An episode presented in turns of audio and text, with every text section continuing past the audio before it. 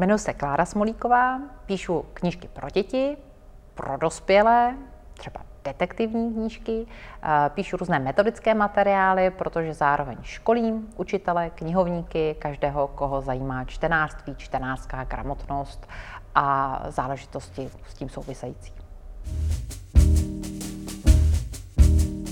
Kláro, ty jsi uh, dětská spisovatelka, píšeš teda i pro dospělé, ale co to vlastně dneska znamená psat pro děti? Je to, je to to tež, co to bylo třeba před 20-30 lety, nebo, nebo se to čtenářství jakoby posouvá úplně někam jinam? On, nejen, že se změnilo čtenářství, ale změnil se i ten knižní trh.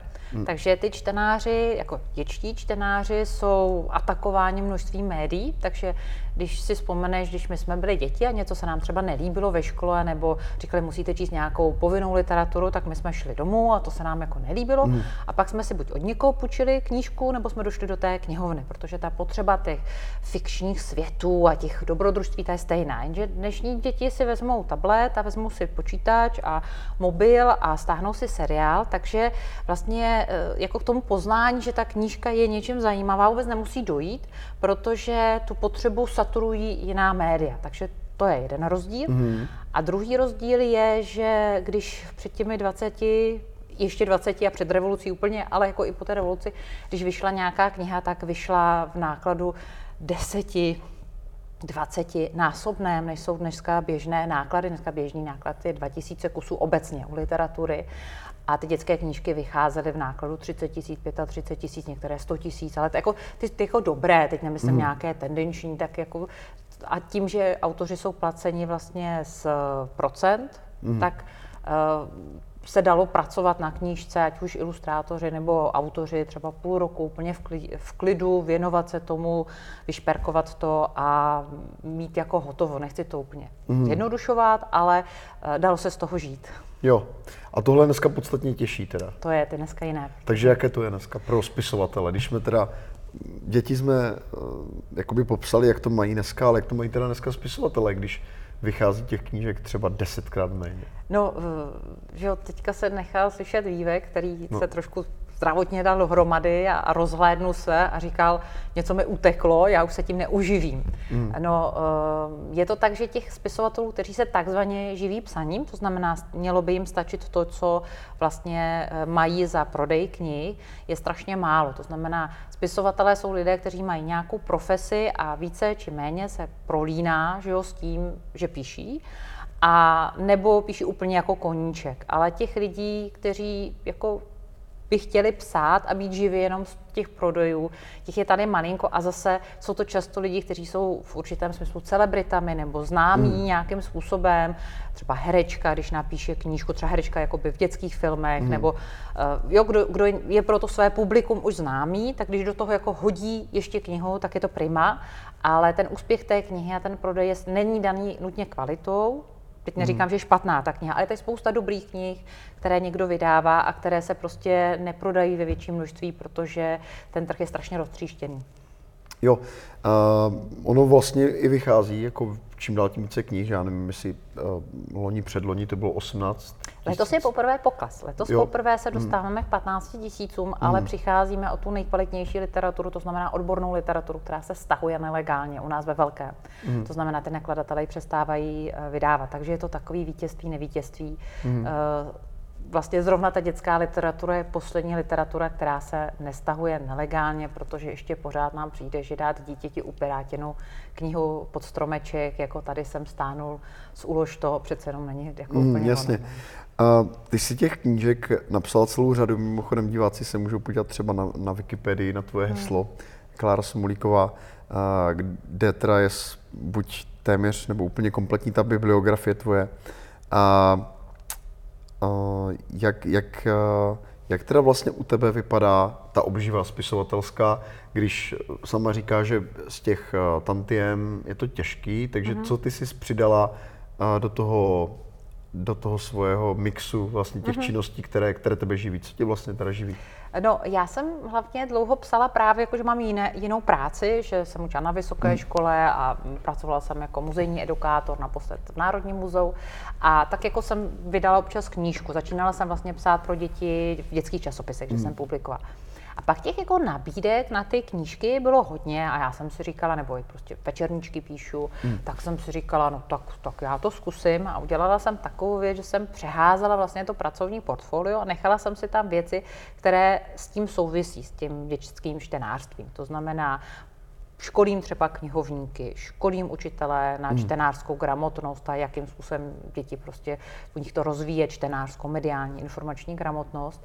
No a pak jsem zjistila, protože jsem učila knihovníky, tak jsem zjistila, že vlastně je úžasnou sítí, eh, kterou my tady máme k dispozici, spisovatelé, jsou knihovny. A speciálně dětští autoři, nebo autoři dětské literatury jsou velmi žádaní, eh, aby přijeli do té knihovny a vlastně udělali nějaký pořad. A tím, že já jsem vlastně edukátor, nebo jsem se vyprofilovala jako mm. popularizátorka, edukátorka, tak eh, já nejsem ten spisovatel introvert a mě to nevadí a naopak mě to těší, kdybych byla dlouho doma sama, tak by mm. mě to nebavilo. Takže kombinuju prostě školení dospělých, ale které, kteří nějakým způsobem jsou v kontaktu kontaktu vlastně s dětským čtenářstvím a právě uh, tyhle ty besedy. Ale dělám i další věci, teď myslím, že zase trošku to rozšířím. Mm. A v čem je třeba jako vzdělávat ty, ty, ty knihovníky? Jakoby, tak eh, v čem je Ve smyslu té dětské literatury, mm-hmm. jo? Jakože... Tak první věc, kterou třeba já úplně nedělám, ale uh, oni si často na tohle jakoby stěžují, těch dětských titulů vyjde ročně asi 2000. Mm. A to je jakoby z každý den, prostě si prohlídnu tři, čtyři tituly těch uh, nakladatelských domů, které, kteří se, uh, kterých se vydává dětská literatura hrozně moc. Takže už jenom jako výběr je náročný. Mm. Uh, potom výběr, jsou různé ceny, jsou různé um, žebříčky, ale co to jako znamená? Bude ta nejlepší, nejkrásnější kniha, nutně kniha, kterou můžu dát jakémukoliv dítěti a ono začne číst, nebo která je to kniha. A já tím, že jsem učila mediální výchovu, tak eh, přestože jsem estetik a měla bych tedy tady říkat, a ta nejkrásnější kniha, ta je nejlepší, tak já jsem vlastně došla tak jako k tomu, že je to komunikace, že pro děti to čtení je učením a že oni se musí naučit ten komunikační kód. Oni to potřebují interpretovat. Že na to, aby oceňovali knihu jako umění, na to máme spousta času. A že vůbec celá, celé osnovy literatury, které jsou postavené na tom, uvědomíme si, kde jsou ty milníky v, jako v té umělecké kvalitě literatury, mm. jako kdo přišel první s něčím, kdo tady ukázal nějaký mm. nový způsob psaní, že to je záležitost, která zajímá opravdu jenom část těch studentů, třeba gymnaziálních, mm. ale normální dítě potřebuje dovednost číst, potřebuje se rozečíst. A jestli se rozečte na komiksech, nebo na encyklopediích, nebo na malém poseroutkovi, což je prostě dlouhodobě nejoblíbenější titul mm. českých dětí, a nejen českých, to je prostě globální fenomen, mm. tak je to vlastně jedno. No. Takže třeba jak pracovat s knihou, jak nechat děti třeba vybrat si knihu. Mm. Jo, běžné je, že vlastně koupíš knihu a dítěti ji dáš. A pokud se dítěti nelíbí kniha, tak z toho vyvozuje ta rodina, aha, ono ho nebaví čtení, třeba to byla jenom špatně vybraná kniha. Jo. Mm-hmm. Um, jak vypadá ten tvůj tvůrčí proces? Jsi teda evidentně jako hodně tvůrčí, že jo? takže já vždycky, když dělám rozhovor se spisovateli, tak mě zajímá, jak, jak tvoří, jak, jak to vlastně vypadá u tebe. Jak, jak, jak vzniká ten knižní projekt vlastně u tebe, kde je ten, no, ten, ten já základ? Já se vždycky natchnu, že? takže natchnu se, protože se zajdu s nakladatelem nebo s redaktorem, o něčem si povídáme a já se natchnu a mám pocit, že teď přijdu doma, teď to napíšu, jako teď, hmm. teď to mám v hlavě a prostě stačí dva, tři dny, týden a mám to hotové. Ale nemůžu, protože mám jinou práci. Takže to odložím, pak se začne blížit termín. Dobrý redaktor se začne nenápadně dotazovat, jako Kláro, víš, tak za měsíc bys to měla, nebo za dva odevzat, pracuješ na tom? Já píšu samozřejmě, že jo, v tu chvíli dohledávám ty poznámky, co jsme se domluvili, co jsme si slíbili. No a já píšu na termín, no, takže prostě mm. jak se termín blíží a úplně ideální je, když ten termín, co já vím, není úplně ten deadline. Jo. Hmm. Protože potom postupně, ono je to o soustředění, to psaní hodně a to určitě víš, když jsi psal knížku, že jako nejtěžší je udržet v hlavě veliké množství textu, jestli to, a to ty máš bychly, že já mám hmm. dětské knížky, ale u odborné literatury, co píšu, metodické, je to stejné.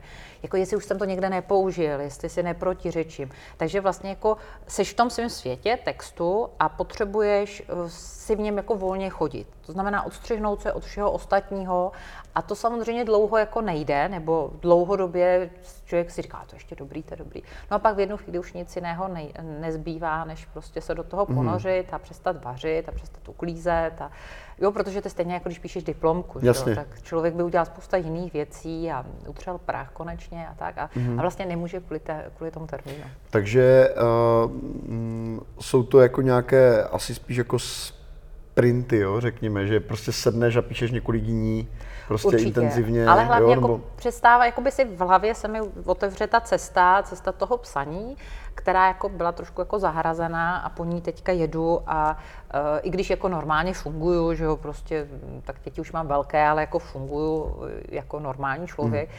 tak uh, jedu i třeba na besedu nebo něco, ale jsem už schopná si to zavírat. No. Takže uh, bez, bez toho termínu je, je, je to složitý. No. Hmm. Jako, oddivuju lidi, lidi, kteří píšou bez termínu.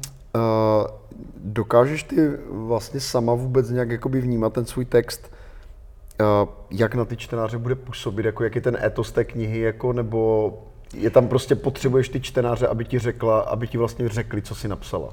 Tak když si nejsme jistí, a to je u té beletrie jako docela častý, u té odborné nebo popularizační literatury, to, to, to je vlastně to, co školím, to, co říkám, tak hmm. píšu, tak tam nemám jako potřebu nějaký beta čtenářů, ale u té beletrie, když si nejsem jistá, tak používáme všichni asi beta čtenáře, takže my jsme teďka a, s manželem Jiřím Volkrovým Procházkou a, rozepsali, nebo napsali jsme a tři díly dětské detektivky a protože on píše sci-fi fantasy pro větší a já píšu dětskou literaturu pro menší a potřebovali jsme chytit tu cílovku, tak jsme si to nechávali číst prostě dětmi našich známých, takový jako komunikativní čtenáře, kteří jsou schopni dát zpětnou vazbu. No a potom jsou to ty besedy, protože ve chvíli, kdy tu knížku já představuju, přečtu s ní ukázku, mluvím o tom, o čem to je, eh, bavíme se o tom tématu, tak vidím, na co ty děti reagují, co jim přijde vtipný, jestli je to zajímá. A bohužel dochází k tomu, že ty děti jsou jako dospělejší, než my všichni očekáváme. Takže mm-hmm.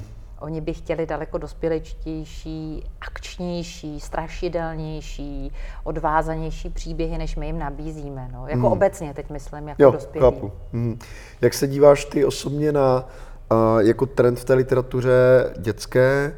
Uh, my když chodíme se synem, velice často chodíme do knihkupectví, tak uh, je tam jako, jako spousta interaktivních knížek, v podstatě věcí, které jakoby Uh, jakoby nahrazují tu klasickou knihu, jsou tam zvuky, prostě hmm. jako je to nějaká manipulace s tou knihou, jo, ať už nějaké, um, jo, to znamená, uh, kam podle tebe směřuje dětská, dětská kniha? Mně se líbilo, že si řekl, že chodíte do knihkupectví. Já jsem se v poslední době ptala dětí, kde se kupují knížky na různých besedách a zjistila jsem, že jim z aktivního slovníku nebo i z pasivního úplně vypadlo slovo knihkupectví. Oni řeknou, že knihovna. Oni nechodí s, s rodiči nebo s dospělými do knihkupectví, takže to je jako skvělý, to jsem ráda. To znamená, nenaučí se samo to dítě vybírat, což je hrozně důležitý. A no, mě to nevadí, protože když si vezmeš taková ta klasická leporela, to jsou hračky, která, který eh, nás vlastně učí, nebo to dítě učí jako návyku na knihu. Jo, že je to leporelo, stavíte si z něj doma, jsou tam nějaký zvířátka. Navíc, co tomu dítěti předkládáš, je vlastně obrazová řeč. Ty ho učíš, to je slon, to je tygr, to je jeřáb. Jo, to není úplně čtení, ale zároveň si zvyká, že je tady nějaký čas, který spolu trávíte a něco si jako prohlížíte a čtete. A jestli to bude jako vydávat zvuky, nebo jestli my jsme jako děti měli přece takový ty, ty to vydává znova Albatros, že to otevřeš a tam se ti složí třeba celá, celá té kulisy a tak. To si myslím, že jako vůbec proti ničemu jako v zásadě není. To spíš jako rodiče jsou naštvaný, když to doma pípá a to jsou všechny teda hračky, které pípají, vydávají zvuky. Ale obecně jako něco, co se podobá knize a určitým způsobem zakládá návyk na knížku, si myslím, že ne, není špatně. Mm. Že prostě stejně ta bychle, kterou si schutí to dítě přečte, ta je stejně ještě jako před ním daleko a bude to chvilku trvat. Mm. No. Děkuji. Uh, ty jsi jako mm, velmi zkušená spisovatelka, už jak mm, je asi zřejmé i divákům. A představ si, že se na to video dívají lidi, kteří mají v hlavě ten, eh, ten knižní projekt. Mm-hmm. Říkají si, že by možná mohli napsat něco pro děti nebo, eh, nebo doma vyprávět dětím, mm. dětem nějaké příběhy. Co bys poradila člověku, který a má tuhle tu ambici, ale vlastně de facto nerozumí tomu trhu, ne, nerozumí hmm. kam jít, nebo jak hledat vydavatele, nebo jak, jak vůbec jako začít. Jo? Jakoby někteří říkají, že je strašně těžké najít to vydavatele, jiní, že není asi tak těžké, takže, takže jak, hmm. jak, to, jak to vnímáš ty? Jak, tak, co, by, co by měli dělat? Mm, jako je hodně knížek, tak je hodně nakladatelů, je extrémně hodně nakladatelů. To znamená, pokud člověk hledá, tak nakonec svého nakladatele najde. E, takže to bych se jako nebála. To, že nás odmítnou velké nakladatelské domy, protože za sebou nic nemáme, to je celkem pochopitelné a buď to budeme zkoušet dál, nebo se spokojíme s někým méně známým. Ale eh, co se také nejčastější chyby? Nejčastější chyba je, že ten člověk chce jakoby odevzdat hotový produkt, že si hned schání ilustrátora, že si to v nějakém grafickém programu jako mm. upravuje a tak. A mm. jakoby nevěří tomu textu. Jako to je na té redakci, aby zvážila text a oni si dokáží představit třeba u dětské knížky, že to bude nějakým fontem, že to bude z obrázky. Oni nepotřebují, aby člověk, který chce být spisovatelem, aby tohle zadělal za ně. Takže uh, jsou takový jako znechucení, když jim ten člověk až ještě mám tady ilustrátora, tady Anička odvedle hezky píše a podobně. Takže to je taková drobnost, ale někdy ty drobnosti rozhodují. Uh, další věc je, co... Znamená dodat text hlavně. Text, hmm. jo, ne, ne, netrápit se s ilustracemi, grafikou, od toho je ten nakladatel. Jo. Hmm. Uh, další věc je, co můžu nabídnout. Častá chyba je, a je to pochopitelné, já napíšu knižku, nakladatel ji vydá a já tím, že jsem ji napsala, tak to pro mě končí. Většina spisovatelů, kteří jako aspoň jako doufají, že se jim to, co do toho vložili, vrátí, to znamená aspoň trošinku zaplatí ten čas, který, který věnovali tomu psaní, musí chápat, že ale podobný čas jako psaní budou věnovat té propagaci, jo. ať mm-hmm. už bude mít jakoukoliv formu. Jo, to, to záleží i u té dětské literatury, jaký má člověk dosah. Hraje dětské divadlo třeba, tak tak to zakomponuje do toho, nebo vyskytuje se někde v médiích. To, těch, těch možností mm. je hodně. Udělá si webové stránky, bude komunikovat na Facebooku. E, není jako jedna správná cesta, ale zhruba si uvědomí, že ten čas bude stejný. Ten, mm. jo, jako knížku psát, knížku propagovat. A to teda opravdu i ty jakoby nejpopulárnější spisovatelé chápou a uh, že nemůžou dělat ofuky a doběhnout. I já jsem teda doběhla, nebo dojela ze Špindlerova mlína dneska. Z besedy. besedy. Mm. Eh, takže eh, to, je to pro nás důležité. A když ten autor hned říká, no je to moje prvotina a já vlastně budu spokojený, že vydám tu prvotinu a víc už nechci, takhle musí si uvědomit, že v tu chvíli ten nakladatel bude nutně ve ztrátě. Protože on do toho nainvestuje spousta peněz, tím, že to upraví, mm. prostě graficky to nějak, tomu dá nějakou formu, tiskárnu zaplatí všechno a ono se prodá pár kousků, protože ten autor nikoho nezná, on se, a ta nakladatelství vlastně málo které je ochotno investovat do neznámého autora. A pokud ano, tak je to jako já ty a mm, jako bude, ty budeš a já budu taky. Jo? Ale ne, mm. že já budu investovat do tebe a ty budeš chodit práv, dál tamhle do kanceláře a mít svůj pravidelný plat. Mm. Takže uvědomit si, že tohle to, že to nekončí. To si myslím, že je časté a že uh, hodně důležité je, že uh, my jsme skromní, čo, Češi že my říkáme, no ale to já budu úplně jako blažený, když mi vyjde ta jedna kniha. No to je ta nejhorší věta, kterou můžete říct. jo? Ty musíš říct ne a mám další projekty a když teďka do mě budete investovat, tak já pak přijdu s další knihou a další knihou a, a prostě jako vyplatí se do mě dát ty peníze. Jinak nám hrozí, že, nás, že jediný, kdo s námi bude komunikovat, je nakladatel, který řekne, no ale tak si to celé zaplatí. Mm, jasně. Uh, má smysl ještě předtím, než osloví třeba toho vydavatele, um, uh, si najít nějakého oponenta, mentora, někoho, kdo se na ten text podívá, nebo existuje vůbec možnost jakoby konfrontovat uh, ten draft nebo ten mm-hmm. rukopis jakoby vlastně s někým, kdo to dokáže posoudit, nebo mm-hmm. jo, nebo nějaké kurzy psaní třeba, které ty bys doporučila, jako pokud se vrátím ještě o krok zpět, jako kdy ta kniha vzniká, protože mm. ten autor nemusí mít úplně vlastně, může mít ten příběh, jo, ale nemusí mít tu techniku, jako řekněme. Kurzu tvůrčího psaní je poměrně hodně. E, ta nabídka je široká, e, jednoduchá věc. Pokud někdo nabízí ten kurz, tak je potřeba si ho progooglit. Nic vlastně jiného buď ten člověk uh, už má za sebou něco um, tvůrčího, projekty, publikované knihy a proto ve mně budí důvěru. Ale pozor, eh, učení je trošku něco jiného, než to, že něco dělám, takže je spousta dobrých lektorů tvůrčího psaní, kteří vlastně sami nepíší. Mm. Jo, to jako, není to takový jako, ty to neumíš, proto to učíš, to není pravda. Eh, člověk, který je schopen ostatní jako regulovat, nemusí sám být jako úspěšný autor a možná třeba ani o to nestojí ale musí mít potom za sebou nějakou historii. Jsou na to dokonce i agentury, ale Já třeba, tohle to neznám až tak z dětské literatury, ale ze sci-fi fantasy, kde vyloženě přes různé kony, přes různé prostě setkání a Facebook nebo sociální sítě jsou na to skvěle, neustále vidím, kde se ty lidi schází tu na kafy, tu mají něco pravidelného. Městská knihovna Praha třeba pravidelně dělá kurzy tvůrčího psaní a ten základ je, že, jak si sám řekl, že prostě jsou tam lidé, kteří taky píšou a jenom vlastně kriticky v nějakém prostoru, za nějakých pravidel se posouvají. Říkají mm. si, co si myslí, protože nejhorší oponent je babička, maminka, že jo, kteří řeknou. Mm které řeknou, že to je, je to dobré, pěkné. no, je to velký, no, tak to jim povedlo. Takže to, to jako nebudu úplně konkrétně, že záleží na tom, co člověku sedne, který typ lektora sedne, ale eh, myslím si, že ta nabídka je poměrně jako široká, že bych se toho nebála. Mm-hmm. Klaro, moc děkuji za tipy a za rozhovor. Díky, za díky, že jsi přišla.